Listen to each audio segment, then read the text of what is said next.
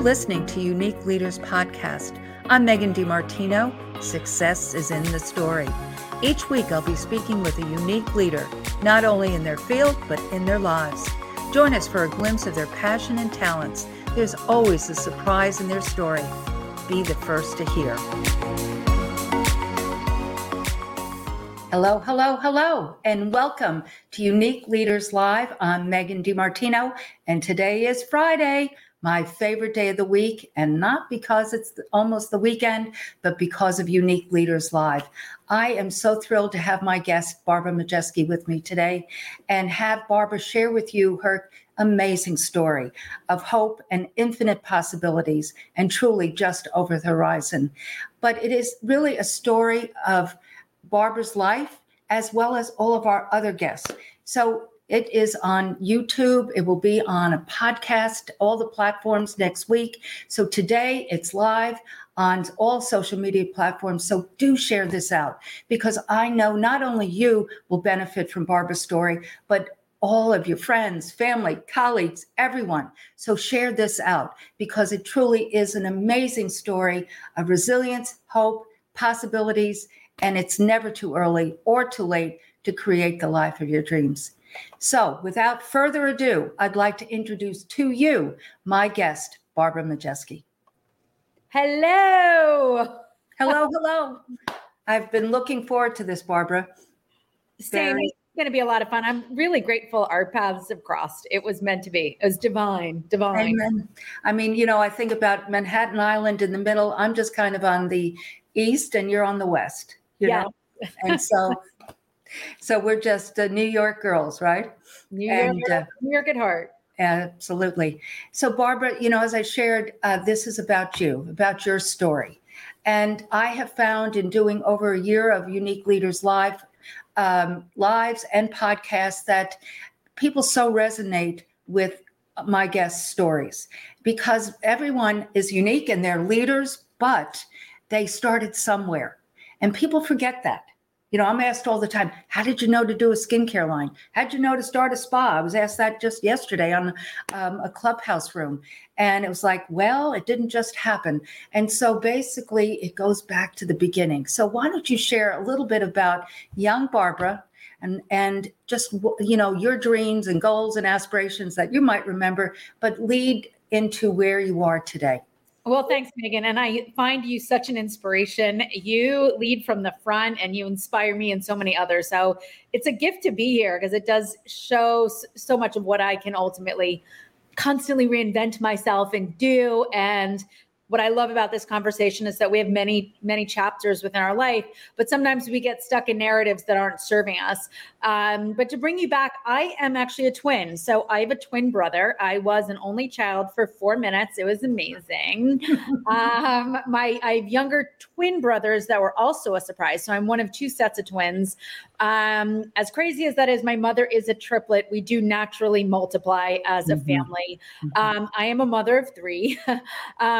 but twins run in our family, as does a condition known as Fragile X, which is a genetically inherited form of neurological impairment. It's much like Down syndrome. So my younger brother, Stephen, uh, has Fragile X, and I was diagnosed much later, but developmentally because he had a twin who was is neurotypical and was developing, hitting the milestones. They were able to see that Stephen wasn't developing the same.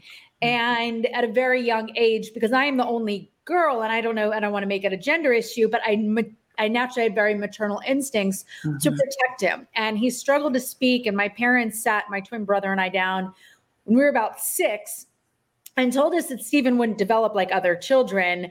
Uh, he would he would struggle to speak. He had had some seizures and just wasn't showing signs of being able to to speak. And I remember saying, I was like, "Don't worry, I'll I'll speak for him. I'll you know I'll be his voice for the world." And as young as I was, I think it really was. It has been a thread throughout my life. And it was when I was ultimate when I was going through my cancer treatments in 2016 for stage three cancer that I really had some clarity to what my purpose is. Mm-hmm. And I had this moment because I reflected on all the things I'd accomplished in my life and all the things I had done because I thought, you know, if this is where my story ends, how am I going to be remembered? And I really reflect. Let me interrupt you for a sec. Yeah, So you, your folks sat you and your brother down at, as you were at six. And, and where was this? Were you in uh, the New Jersey area at that time? We were in New Jersey, and I actually just prior to that had been giving Michael and Stephen a bath. Now, why a six-year-old is giving three-year-old twins a bath, we don't know. It's it's the seventies. This is what we did. I do remember there was like a water, like you never filled the water very high, and I was very, I was. They were very much my my twins. I mm-hmm. felt like my parents brought me home little live dolls to dress up. They weren't girls, which I wanted, but I was like, I'll take them. And uh, unfortunately, Stephen had had a seizure, uh, unbeknownst to me. It wasn't submerged underwater, and from that point, he was rushed to the hospital. He did his heart stop beating. It was very traumatic. I didn't hear those stories until much later, but I do remember him being gone for a month and my parents being gone and being very scared. And all I wanted them to do was bring home my baby. Like that was my, those were my children, my baby. They're more of my dolls and my play toys than they Mhm. were my children. Um, and I just felt like one of my ba- my little play dolls were needed needed to come home, and they were about ready to bring Stephen home from the hospital, and that's when the conversation took place. But I was so excited that he was coming home that in any form or fashion, I was like, just bring him. You know, I gotta. You know, that he Mhm. needs me, and um, and that was it. That was the change, really, the trajectory or shaped. I would say not changed, but shaped the Right. trajectory of my Right. life. Yes. And so um, your brother, your twin brother, uh, are you the oldest children of this We're, yes, we're tribe? the we're Yes. the first set. Yes. You yeah. were the first pregnancy that your mom had. And Mhm. so, like you said, it changed the, or uh, it shaped, shaped the- your life. You know, you are such a um, huge heart and a um, open person. And so I can truly see how, like you said, it shaped, you know, like the heart, that your uh, empathy for Stephen and your family just evolved from there. So you were that almost the co-mother of this uh, this group. oh, for sure. I Mhm. I Mhm. thought they were. mi- I mean, I like. I thought they were mine. It's like push her up. Yes. And so and so you now live in Princeton. Were you always in the uh, New Jersey Princeton area? So my, I guess my early years were in Livingston, New Jersey, but I uh, New Jersey. Yeah. I was born at St. Barnabas Hospital, and then my parents did move us to Princeton uh, for a better education when I was in sixth grade. So I started sixth grade here, and then you know I moved around through college. I went to school in Maryland, and then when I had my own kids, I was like, I've got to come back to you know I knew I know this area, Mhm. so I'm I'm back. I, I live about eight miles away from my parents and my younger twin brothers. Now one is married and Michael has two kids, and then Stephen lives with my parents. So I see. I see. And your folks live in in the area as well. Yeah, they're uh, they're they live in the area. Stephen Mhm. still lives with my parents. Mhm. Um, I am Stephen's legal guardian, so I do a little advocacy for him. COVID's been a little difficult. Um, I'm not going to lie. COVID's been a Mhm. little difficult. Um, there's not his programs are no longer running. He he did an adult daycare program, and for some reason, it hasn't never opened back up for him. We're, we're Ah. struggling a little bit. So Stephen doesn't have a lot to do, but um, they did spend a week at my shore house last week, so they're not they're not all that bad. So you're so in the early uh, career days, uh, you went to college in Maryland, as you shared. Um, and then what was you? because now I don't want to jump ahead of what you're doing currently, but in what, after school, what were your career and what compelled you to the career path that you might have taken or did take? That's a great question. So I actually went to college for health education. I was always into, you know, wellness and taking care of myself, which is kind of ironic because I ended up with stage three colon cancer. But I've always been a very like active, healthy person. So I decided to study health. Whatever, you know how that goes. You study this, you do that. But when I Mhm. so I put myself through college, I waited tables, I taught aerobics at Bally's Total Fitness. I worked at the student union. Um, it's very, I just was always committed. If I, my thought was always to take care of Stephen, and if Mhm. I didn't put myself through college, I'd never be able to take care of him. My biggest fear was he would be institutionalized. And that fear was a huge motivator. Um, and then when I got out of college, in that same vein of thought, I was like, oh, I couldn't just take a job. I was getting job offers of like thirty, forty thousand dollars a year. You know, this is the early 2000s. Mhm. And I thought, was it the early? No, it was late. No, no, no. It was like 1997. I'm like, oh my God, I don't know when. I don't know which day is up. I don't know how old I am. right. Um, but I remember. Years. Yeah, I'm like, oh my God, I literally am going to my 30th high school year. So, but I remember I was like, oh, I can't take a job because a job I was predicated on like how much money I made was predicated on like the over if somebody liked my like subjective, mm-hmm. you know, did the overall company hit their objective goals? Like I didn't have any control over how much money I made. It was really predicated on somebody else. And I really I felt like that was a lack of authority and lack of control. And being that I always wanted to take care of Stephen um, from a very young age, I was like, I need to make money. I was like, I don't know what I need to do but I need to make money. And mm-hmm. I couldn't just be an employee. I had to find an opportunity based career path, which I don't think many people are going to argue. It's entrepreneur, it's sales. That's it. You got to sell. And that's what I ended up in was a startup sales company going door to door, business to business, cold call, straight commission. Um, was really hard. It was really um, was a risk, but ultimately I, I i had a lot of intuition and a lot of like mm-hmm. clarity of like all right if i do well and then i can build sales team like i just saw the the trajectory of it it's my word of the day clearly and. So i ended up in this crazy startup oh my god and you understand this because you're an entrepreneur mm-hmm. very much everyone told me i was a uh, i mean it was nuts mm-hmm. no salary commission based, cold call sales, pay for your own, you know, uh, car, you know, gas, no, mm-hmm. like no draw or whatever fancy stuff people have to nothing. You're going to pay your way and you're an independent contractor. So I just saw opportunity. And I also saw that the people that were leading this were very ambitious. Didn't have mm-hmm. a pot to piss in, but they were ambitious. Mm-hmm. And I was like, they're really strong thought leaders. I'm very ambitious. And I was like, I'm gonna, I'm gonna stay with these guys.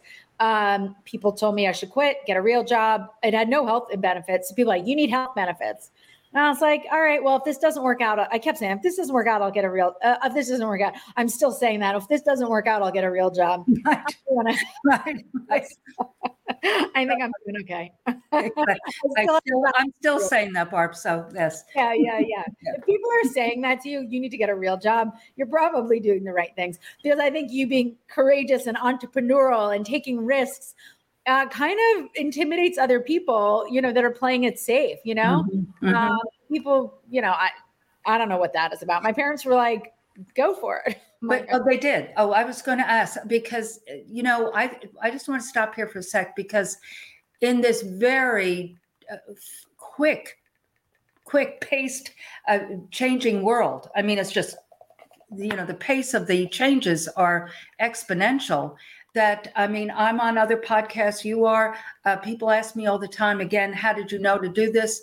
Again, it was an evolution of career. We'll get to the further of your career. But what you're sharing with people right now is so key for people to understand. This was the genesis. You learned so much through this and people in reinventing themselves, which people are doing today, this is a very important piece to understand. understand. And so your folks said, go for it. My father once said to me, You're not a salesperson, again, back to sales, unless you're a commissioned salesperson. Mm-hmm. And his point was exactly what you're saying is that you're setting your own destiny, you're setting your own benchmark for success. I love that your father said that. Um, mm-hmm. I was really fortunate. I just don't think my parents put me in a box. You know, I just, they just didn't. And they never gave me, they never imposed their fears on me. They were never like, well, what if? And they didn't do, and I hear so many other parents. Yes. Oh, I don't, you know, they just want to like dump all their fears. And it's not out of bad intention. No. It's actually the best of intention. But the interpretation is like, oh, I shouldn't do that or I, I'm I'm not I'm not I can't I, I'll fail at that. And they, and it's just these we're already afraid like the we're already intimidated by our own like the unknown. We don't need mm-hmm. anybody else like enhancing that narrative. And I think my parents just were like what do you have to lose? And did they have skepticism at times? Where they like what the hell is going on? Right. 100%. There was a time, so we were a startup in Atlanta, Georgia, going business to business for AT&T phone services had been deregulated. We're knocking on doors. We're like, hey, instead of staying with Bell Atlantic, Bell South, mm-hmm. we'll move you over to AT and T for local service, which sounds like shooting fish in a bucket because it's like so obvious, but was not. Still law of averages, still numbers game. Got to get to the like mm-hmm. all the things. Mm-hmm. Um, so all of a sudden, another company was like, "We want you up in Pennsylvania," and a bunch of us moved. We moved. Mm-hmm.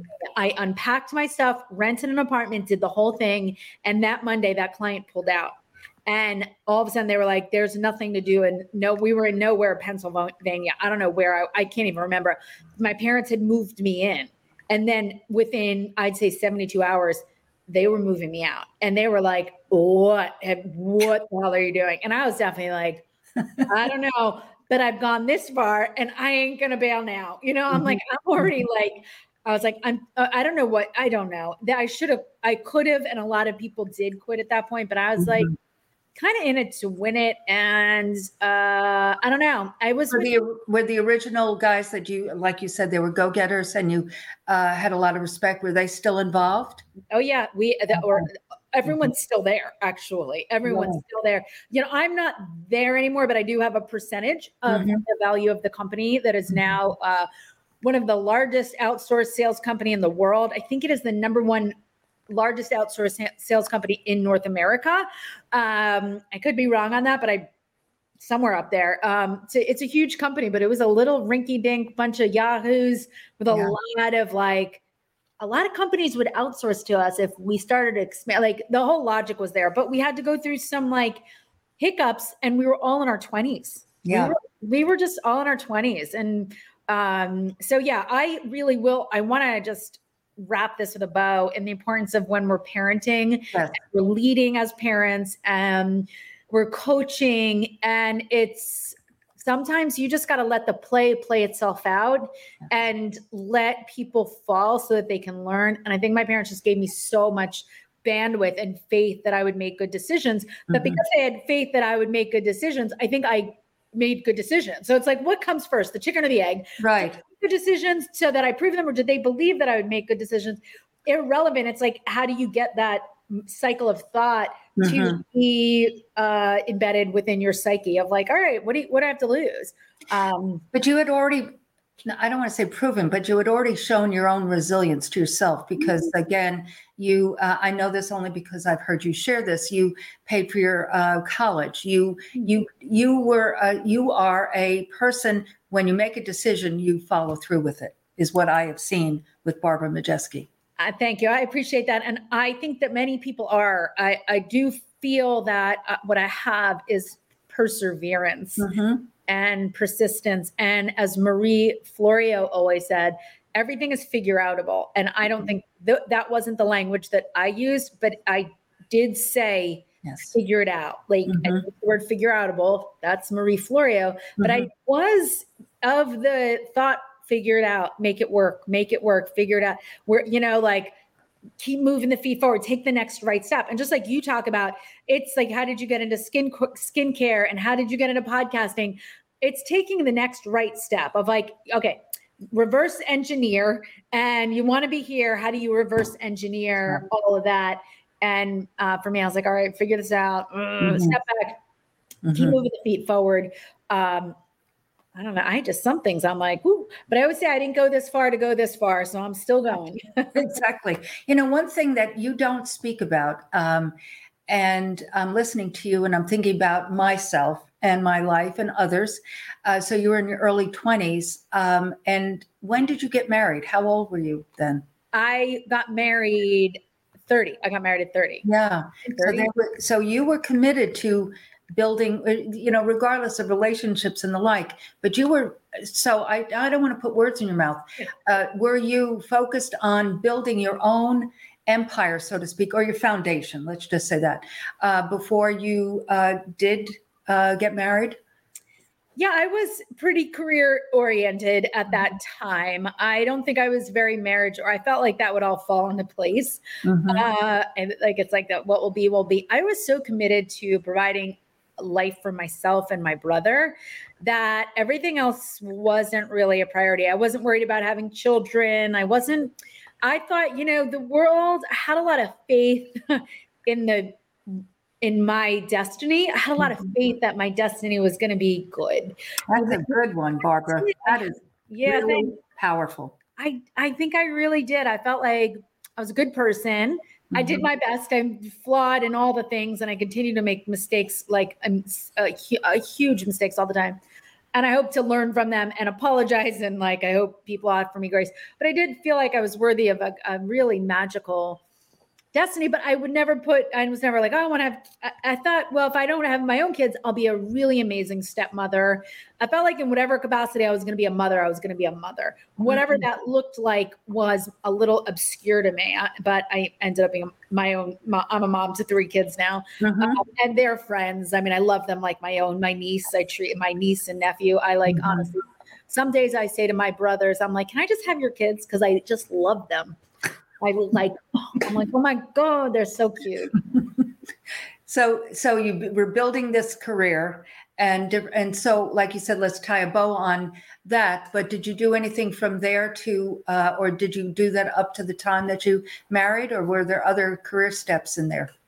I, that's all I did. I what I ended up doing the the door to door sales ended up Mhm. really AT and T loved us, and they should have because we were bringing them the customer that they couldn't get their hands on. The Mhm. pain point for AT and T was the small to medium sized business owner wasn't taking telemarketing, wasn't reading their junk mail, wasn't converting over to their new services, and they needed a, a feet on the street to just show up and sit down with their bills. And outsourcing was the only way to really uh, monetize, you know, like to really, the, the logic of internalizing a sales team was silly Mhm. Mhm. but outsourcing made sense. So that's what always resonated with me. I'm like, yeah, if AT&T internalized this, they'd have to fly people all across the United States. But if we open up offices, Yes. they just send it. So what ended up happening was me as a sales, a feet on the street girl, I ended up opening offices and and hiring sales teams all across the United States. So I started opening up little satellite offices. We not only represented AT&T, then gas and energy deregulated. We were on college campuses, signing people up for credit cards. We were at event promotions. La, la, la, la. Wow. I Wow. was working. I was like, I, did- uh, I mean, honestly, I was like, uh, I like the the the the the bring bring over the Brinks truck. It was. Um, right. I Right. was, right. I But, was know, yeah, but you think about it, that was the beginning of the, uh, I don't want to say globalization, but the breaking down and and opening up. Very Well, fascinating. It was the evolution Yeah. of outsourcing and where it Mhm. was really like, how do companies continue to make profits? You know, without hiring hiring employees became Yes. is so expensive. Mhm. and it's a lot of liability. But when you outsource it, all of a sudden they just paid per customer acquisition, got the residual sale. It was like this win, win, win, win. Um, and for me, and we have to understand, my first year doing this, I made twelve thousand dollars. So everyone's like, "Oh my god!" And when you hear this story, you're like, "Sign me up and send me the Brinks truck." Uh, you know, listen, I'm leaving out a few details like the saltines and the salsa years. Okay, Amen. it Amen. Year two brinks showed up and was like hey babs. Uh, it took a few it took some time but when it all started to fall into place which actually i'm hoping my, this second chapter that i'm in i'm on the the precipice of that too. Mhm. um, but it did it started to fall into place. But that was where i really spent my 20s um, i ultimately got married. Um, i married somebody within that organization. Um, and he was 10 years older uh Majeski. That's where I get my new last my last that's my last name and my children's last name. Uh so we uh we got married and quickly started a family and decided I was going to be a stay-at-home mom. Um that was a difficult transition, won't lie on that one. That was a little bit like a gear shift from sixth gear to like I was like "Arr, arr, arr." Like think about Yes. grinding gears. I was like, okay, all right, here we go. I Wow. don't know, a funny story. I have to share it. Otherwise, I'm going to forget it because I haven't shared it yet. I did not, I didn't have friends who had kids and I had been in the workforce. So I was like, and I worked with young 20 nothing year olds, you know, like we were all just a bunch of yahoos trying to make our. So I have my first son and somebody I have a baby shower. They're giving me a bunch of stuff. I've never even been to a baby shower. I know nothing about babies. So people get uh, somebody bought me a diaper bag. So I my I have my son Gabe. I'm like, okay, well, what do what do, what do, what do, what do I do in this mom land? I had heard that you go to music classes like Gymboree. sign me up, sign me up. I'm going to Gymboree. So I sign up. It's my first like outing and I fill my diaper bag. So it's a diaper bag. So I fill it with 72 diapers. And my other bag, I carry everything else, my wallet, my purse. So I'm literally with, with the baby Bjorn with Gabe, who's like 100, 142 pound infant. He is the biggest infant. If you see a picture of him, his track has been like beast mode. He's ginormous. So I had giant meatball in the baby Bjorn. I'm not a big woman, so I'm sweating because I'm carrying 72,000 diapers in the diaper bag. And I never bought. So I'm doing this over and over again. And all of a sudden I'm a Gymboree. This is weeks later. And I peek into somebody else's diaper bag and I'm like, where are all their diapers? Why are they only traveling with like, and like they only had like, they had all things. And I swear to God, until this day, I'm like, what was I thinking traveling? I said, my whole diaper bag was filled with diapers. I talk about taking things so literally. I'm so black and white, but that is my personality. I'm like, but if, if you were hijacked and you had enough diapers for a while, so you know you were prepared. I was prepared, prepared. for 72 blowouts from that a is great. Like, that is great. Big baby. I don't know how much he was going to. That's why I asked you that question earlier, because again, as a single parent, you know, and knowing my psyche and my dreams, goals, and aspirations and drive, um, you know, obviously I had a husband, and you know, in the beginning, but but um, but regardless, you know, um, I, you and I have a lot of affinity and I knew that there was that piece there, you know, mm-hmm. that you just had that drive and this was part of you. And then, like you just said, because this is important for some people to hear, then all of a sudden it was like, you know, all of a sudden from sixth gear to uh, zero, the car was parked. Yeah. And um, that's a tough transition. Tough. It's a tough transition if it wasn't on your list of things to do. I was never, I don't know. I guess my thought had always been, make money, take care of Stephen, make money, take care yes. of, make money, make money, make money, and provide for Stephen and provide a life for myself. So it was a bit of a like, oh my God, I actually checked that box. Now mm-hmm. I thought that I was like, okay, I checked that box. Now I have to, now I'm going to do this. Um, but I did eventually figure it out. I mean, there were just a, a comedy of errors. Thank God Gabe was the easiest child ever. Um, like one time I showed up at Gymboree and I made my friend Mora, who were still really great friends, and she's like, he's busting out of that outfit. And I was like, yeah, but the outfit says zero to three months. So she goes, well, that's a that's a general. This is how black and white I am. She's like, that's a general suggestion. She's like, he's about the size of a linebacker, and she goes, he looks like a sausage. He's busting. And I was like, ow! But I this is how literally I just paint within the lines. I'm like, oh, okay. Note to self. Okay. I don't know. I mean, I don't even, I shouldn't even tell these stories. DYFS should be called. no, no, but I'm thinking there needs to be a show about this. I mean, these stories, not just a book, not just a book. There has to be, a, you know, there's not, has to be something. Every time he cried, I stuck a bottle in his mouth. I was like, oh my God, he's hungry. Oh my God, he's hungry. And no wonder he was a linebacker. I don't know. He's crying. He's hungry. Like, I don't know. I cry when I'm hungry. oh my God, we have to move on before DYFS is called. But it's all great now. And I have an amazing relationship with all three of them. And yeah. they've all survived and they're thriving. I really, I have a great, great, I have great kids. So I'm really lucky. And so during this season of building your family, and uh, you've done a lot of philanthropic work, and the story, um, I do want you to share you know, about how uh, with the work you did and when it segued into today's show, but uh, do share about your illness. Do share about that. Sure. So um, in 2015, the summer of 2015, actually, uh, my marriage actually fell apart first. And in a blaze of glory, uh, really just was blindsided. My husband was no longer interested in being married to me. And well, uh, that's for the book. But uh, I was a third, I'm a third wife, and uh, I basically had just expired. And uh, I was devastated. I was, I thought I married the man of my dreams. And I was very much in love with him. And uh, very handsome, very successful, charming, all the things. Mm-hmm. Um, but it, it's not that I was so surprised. I just was devastated. I, mm-hmm. I you know, when somebody's mm-hmm. affections mm-hmm. aren't reciprocated. Yes. But I really thought if I checked all the boxes, I would be the the third and done. Uh, mm-hmm. Didn't quite work out that way. And on the heels of that, um, disastrous end, uh, I got diagnosed with stage three cancer.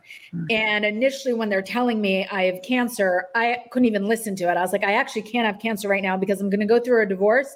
So if you can go back in your files and pick me out something a little lighter, I'll go ahead and I'll take that. Thank you, Alex. Okay, bye. And uh, they did not come back with anything lighter. I actually had to have um, a foot of my large intestine removed, uh, 24 lymph nodes. And unfortunately, the tumor was so far advanced, it had perforated the intestinal wall and it was already in my lymph nodes. So this was not good. And I remember a nurse friend saying to me, she's like, when the pathology comes back, as long as they don't say lymph nodes, you're going to be okay. And sure enough, they said lymph, no- it's in your lymph nodes. And I was like, rut row. Um, so I had to have six months of chemo. And I will say that kind of sucks. And I do want to take a beat in this because if you have audience listeners that are 45 and older, you've got to get screened because this uh, colon cancer is doesn't look like your older uh, he, uh, older man's disease. It's actually crushing. I lost a friend this weekend, 48 years old, same age as me. She was also a stage three, just like me. In 2017, she was diagnosed and she passed. So this is a PSA because I, when I can PSA, I throw it out there. Um, and chemo sucks a lot more than a colonoscopy. So for all you people that are like squeezing your butt cheeks right now, let me just say to you. Yes. Yes. Chemo. Okay, take heed, folks. Take yeah, heed. take a t- just. And by the way, it's a cleanse. You get a little, you lose a few pounds. You look good. Um, so yeah, I had to go through that, and I cancer didn't bother me as much as chemo did. Chemo, and you've been through it. I believe your uh, your uh, late husband passed from cancer. Yes. Yeah. Uh, no, well, he had Alzheimer's, but uh, but I know many people. Oh, okay. Okay. By the grace yeah. of God, not at this time. No. Yeah. Yes. It is and colon cancer is the most treatable, beatable cancer. That's the frustrating part of it. If you get it early enough, you don't. My dad didn't have to have chemo. He had to have. So if it's in your family, you have a high. Again, uh, my genetics are twins. You know, I'm like the genetic uh, thing there. So anyway, I went through my six months of chemo, and honestly, in the middle of it, I was like, I ain't got this. I, I, I do not have this. I thought I did. I had this great attitude. You got this. You're la la la la la. I had 12 rounds. By round eight or nine, I was like, no, no, no, no, no, no, no, no, no. I don't have this. And I was bumping up against a, an infusion. So when you have an infusion, your body recalibrates and then you go in for your next infusion and then you're down and then you get you come back up and you, by the time you get to the next infusion you're kind of you're like all right i got it and then you get knocked down and then you get slowly you just don't recalibrate and i mm-hmm. was like i had my infusion and i was like down here. Like my mm-hmm. baseline is here. And I was like, oh, I'm not even, I yeah. can't get another infusion there. I'm not going to survive it. I, there's nothing to me. I was a bag of bones. Mm. I was like, this is where my story ends. This is where my story ends. 42 years old. I had three kids. My story ends. And I thought, oh my God, how are my kids going to remember me? And I really did reflect on all the things I was really proud of, but I also reflected on all the things that I just had never done, like mm-hmm. all the things I wanted to do. And I let so many insecurities, um, false beliefs, limiting beliefs, uh, fears, apprehensions. And the, the worst was I cared more about the what other people thought about me. And all of it really did malign, you know, uh, it moved me from you know doing these things. And i made a vow. I was like get me out of all right universe. Give me another shot and i will never play small. I'll never let the weight of other people's opinions affect me the way i let it fear, mm-hmm. self doubt. I had already listen. My husband ended my marriage. I already walked. I, have already that was already my a big fear, and I, I seem to be still be breathing. So I was like, what What's the worst? People are going to judge you. People are going to judge you anyway. I decided I'm just going to give the world a lot more to talk about if we get another shot. And uh, that's how I ended up on the Today Show. That's my long, the short, the short version. yes, exactly. But you, one of the things I thought was really um, like you said, the self doubt and so forth. But during that season, you again were very philanthropic, very involved. I saw the art uh, um, organization that you're promoting right now on Facebook. Um, you know, you're very involved in your community. You're very involved with your family, obviously your children, but also um, giving back. And so you were doing something that you were given an, um, an award for. And that is indirectly how you got on to the Today Show. Because Oh, yeah. I feel that it, again, back, to, I'm very sensitive to the audience of hearing different points. And it is about like you've been through hell and back. I love that story, by the way. It- you're, you're talking about how I ended up on the Today Show. Yes. Thanksgiving. I'm gonna- Yes. I'm going to tell your audience that right now because there is a uh, what do you call it? Like a little quip that is we we just oh the more you give, the more you get. That is you give with your heart and you live a life of service. The universe will reward you in triplicate.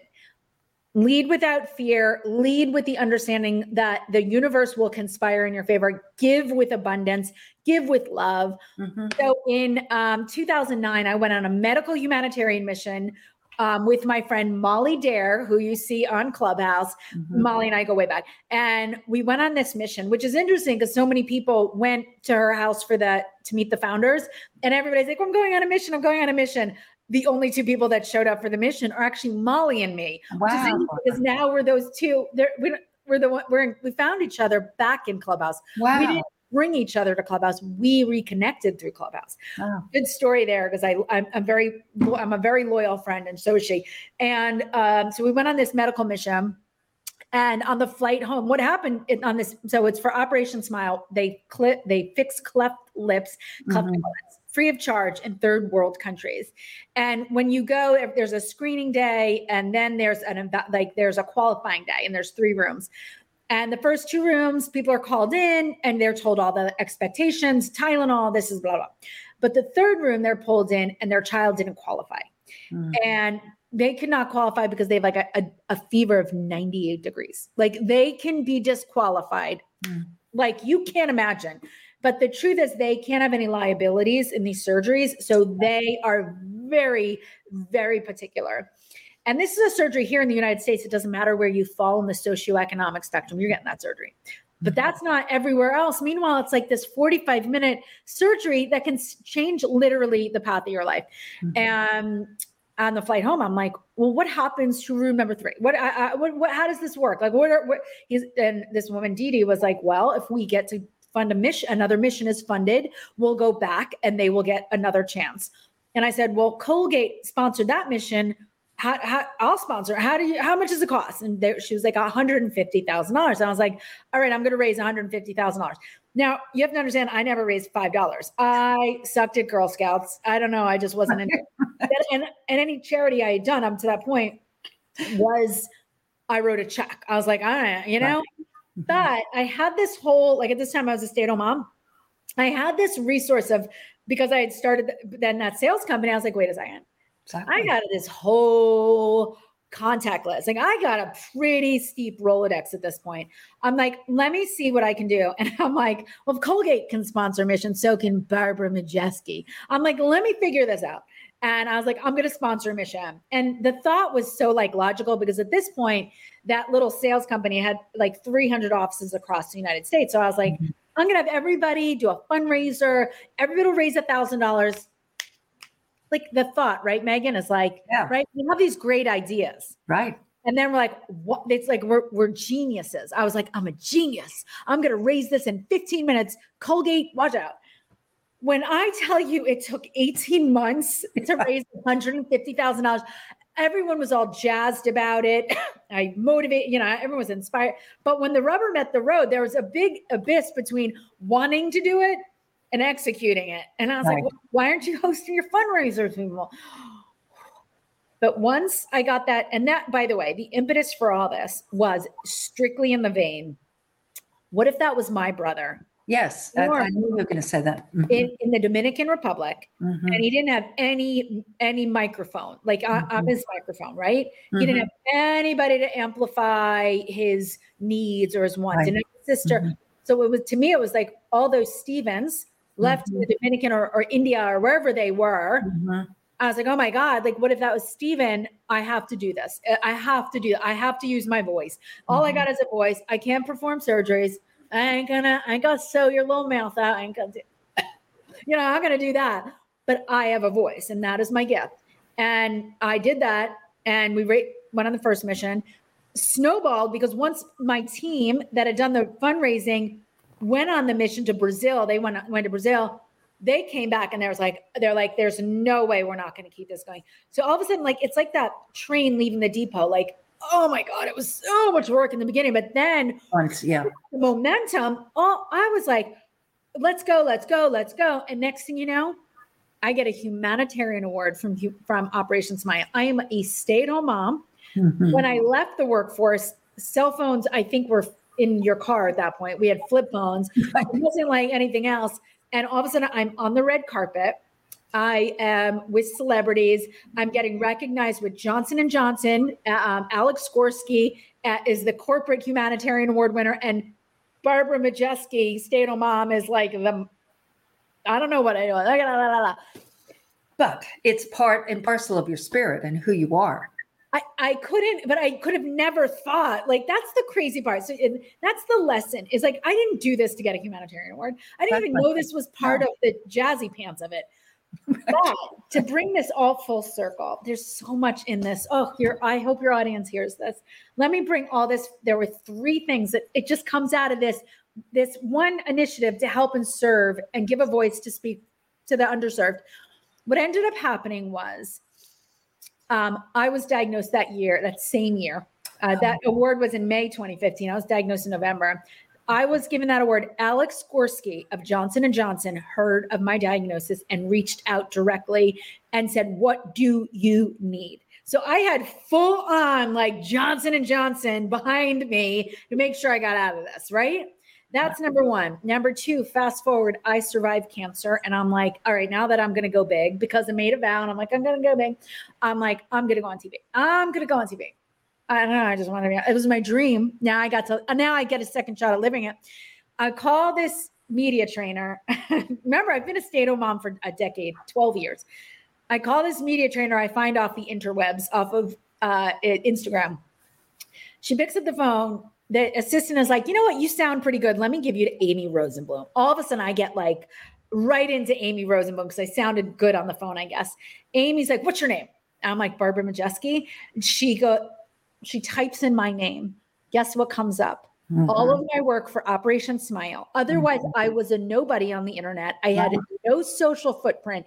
But instead, when she Googled me, she goes, Is this you at Operation Smile? And you can do public speaking? I said, Yes, I can do public speaking. I, I, I worked in sales and I, I speak well. She goes, I want you in my office next Tuesday. Are you free? And I was like, now Amy has been the executive producer at uh, the third hour of the Today Show and uh, Maury Povich. I can't, her resume is beyond. Mhm. But that, so that was the That's second. it. Yes. That moved me to the front of the line for Amy Rosenblum, right? All of a sudden, I all of a sudden had validation that I could, and I had been like celebritized by being on Mhm. the carpet, and I've Mhm. all these, uh, like I was with the, like I was on the news. I mean, I was fancy. I was You're right, Fancy. I was fancy. Here's the, the third thing that came out of it that is a crazy blessing. And remember, the impetus for all of this is that um to live in service and serve the Stephen and the Stevens of the world. Because I know. Yes. Here's the third thing. After I went through chemo, I came out like I'm not judging anything. I became like the judgeless wonder. And my daughter has this little X factor, and I'm like, hmm, she, maybe she can model. I don't know. Maybe she likes acting. Maybe she likes. Didn't- all of a sudden, I stopped saying like child actors only become porn stars and drug addicts. I decided I know all I did was watch, you know, read Us magazine, and I was ju- I had I had a new. That's another story for another day. So I enrolled my daughter into this modeling agency because I'm like, what what do I have to lose? Maybe she'll like it. If she doesn't like it, I don't care. But I why should I judge anything until she's long story short, our first booking is for Oscar de la Renta fashion runway show and it's at Cipriani's New York, the very same venue that I was given that humanitarian award at. So when Mhm. she got there, she had already been there because she saw me get on the stage and like walk up there like a boss. So when they put her on that stage, she walked just like her mom. Like she was like, and she was four. She was like, I've been here. My mama showed me how to do. I when I saw the universe and I saw my daughter come out, I cried, Megan, because oh yes, I was four blocks or five blocks, whatever it is. I was blocks away from my infusion suite, mm-hmm. Mm-hmm. watching my four year old just all her. I don't have. I don't have that. I didn't have. I wasn't that four year old. Maybe that at forty something. Oh, I was bawling. I have a little blog post on it, but the emotions, the gratitude I had to be there, seeing her, blah, blah, blah, like the, the story. So, anyway, the more you give, the more you get. And that is the the bottom line. The and bottom it's, line. it's so we say it's cliche, but I'm like, stop living in fear. What if somebody steals my idea? I talked with somebody, she's like, I'm afraid I don't want to put it out there. People are gonna steal my idea. I'm like, nobody can steal you. People steal Van Cleef and Arpels. People mimic, uh, you know, Tiffany's and Chanel. It doesn't make. It just showed like imitation is the highest form of flattery. Right. I really say go big. Don't be afraid. Um, and people are going to mimic you. They're going to mimic you. I don't think it only you can produce what you can produce. Your um, personal brand. It's who you are. Yeah. It's what you are. That's but it all started back when with the babies and with Stephen, you know, and that everything that you've shared today is not premeditated or plotted or planned. That's what you're saying about stealing your idea. Just even if it is, I mean, I've had ideas uh, like when I started Glycolique. I mean, goodness gracious, did I think I was going to be the only glycolic acid line out there? I was probably the least funded, you know. But uh, the bottom line is, it's my story. It's not their story. How this ends, it doesn't matter. It's my story. So that's what you have. It's mm-hmm. your story. This is who you are. And this will, has not stopped. And this is just starting and uh, just really amazing. I mean, not amazing, but amazing from the standpoint that the world just limits us. And, we, and we become very fearful, and fear is something very, we have, listen, we are naturally biologically geared to go to the, the worst scenario mm-hmm. because that's the human experience. We have to protect ourselves from walking into oncoming traffic and look out for lions and tigers and bears. This is just our genetic our, our, predispositions, but we do need to mitigate it through rational thinking of like, you know what? I don't think a wild buffalo is going to take us out today. And you know what? Maybe somebody will, but you know, I I want other people's light to shine. Yes. And if I give people the keys to the kingdom of how to become an on-air television personality, how to be a lifestyle expert, how to like do TikToks that go viral, it doesn't diminish my it doesn't diminish what are they going to get like people somebody would be like well they might get the booking over you. I would I want to celebrate other people. I want other people to succeed. That doesn't, it just doesn't bother me. I really feel like I take, um, and Molly is a good friend like that. She just is your biggest hype person. And I always want to be that. And I want to just close on this because I know we're wrapping, but this is yes, a message. I met Oprah once, uh, barely. I was in an after show and asked her a question. That's the story. But I asked her, what kind of advice would you give to somebody who aspired for her level of success? And her answer was success, you can't aspire for anybody's level of success. Success is a byproduct of living in service and helping others. Right. And when she said that to me, I knew she was talking to me. Oprah has that thing, you know, that thing, yep. like it's a vibe, energy thing. Mm-hmm. Uh, I, I felt like she chose me out of the gazillions of in the audience and I that landed and has never left me because in that moment I thought of Stephen and I was mm-hmm. like, got it, got it. And, and that was 2004, it was 2004. Um, and I think that's where this is where that the conversation begins and ends. well, I, I just wanted, uh, you have answered my last question and, and of the 60 some odd, maybe 70 some odd um, unique leaders I have done, um, I end because you're so. I, I, just love talking with you and listening to your stories. But um, I end the same way, and you, on some level, have just answered it. So I'm going to tie it together with this. It's about three feet from gold. You know, Sharon mm-hmm. Greg Reid. and she has her success formula in that book, and it is your passion plus talent times association times action plus faith equals success. Now, what I say to everyone is I'm not asking you to share every piece of that, but what is your passion just to clarify and be, you know, focused back into everything you've shared, what would you say your passion is and what is your talent? I feel that my passion is to help others get out of their own way, live their best life, and find their alignment with their calling, their purpose. Mhm. And my talent is inspiring those to do so by using my stories to shine a light that they too have purpose and massive potential. So Yeah. that is my passion. And I believe my greatest talent is helping to inspire others get out of their own way, live their best life, and um, live a life of, you know, they say it, the purpose of life is to live a life of purpose. Yes. And uh, And that's what that. doing. And you do it every day, my love. Every day. Thank you. Well, thank you, Barbara Majeski, for joining me today and sharing a bit, a bit of Barbara Majeski. And Barbara is just beginning. Uh, she is still with the Today Show, uh, featured. Um, uh, uh, what's the, your title? I'm an on-air television uh, lifestyle expert. I do have a show coming up October 29th. I will be on the Plaza.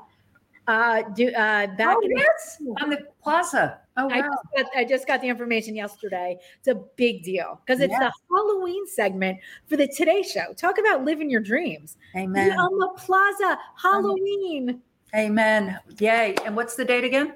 uh, next Friday, October 29th. Okay, we'll put it in the uh, text of this and we'll make sure that's there.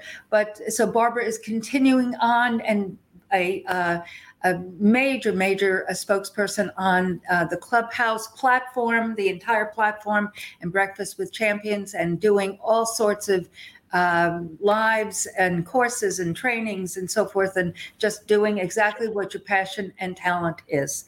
Thank you, Barbara, for being with me today. Thanks, Lovely. Megan. I appreciate you too. See you soon. Be blessed. Bye bye. Bye. Thank you for listening to the Unique Leaders Podcast.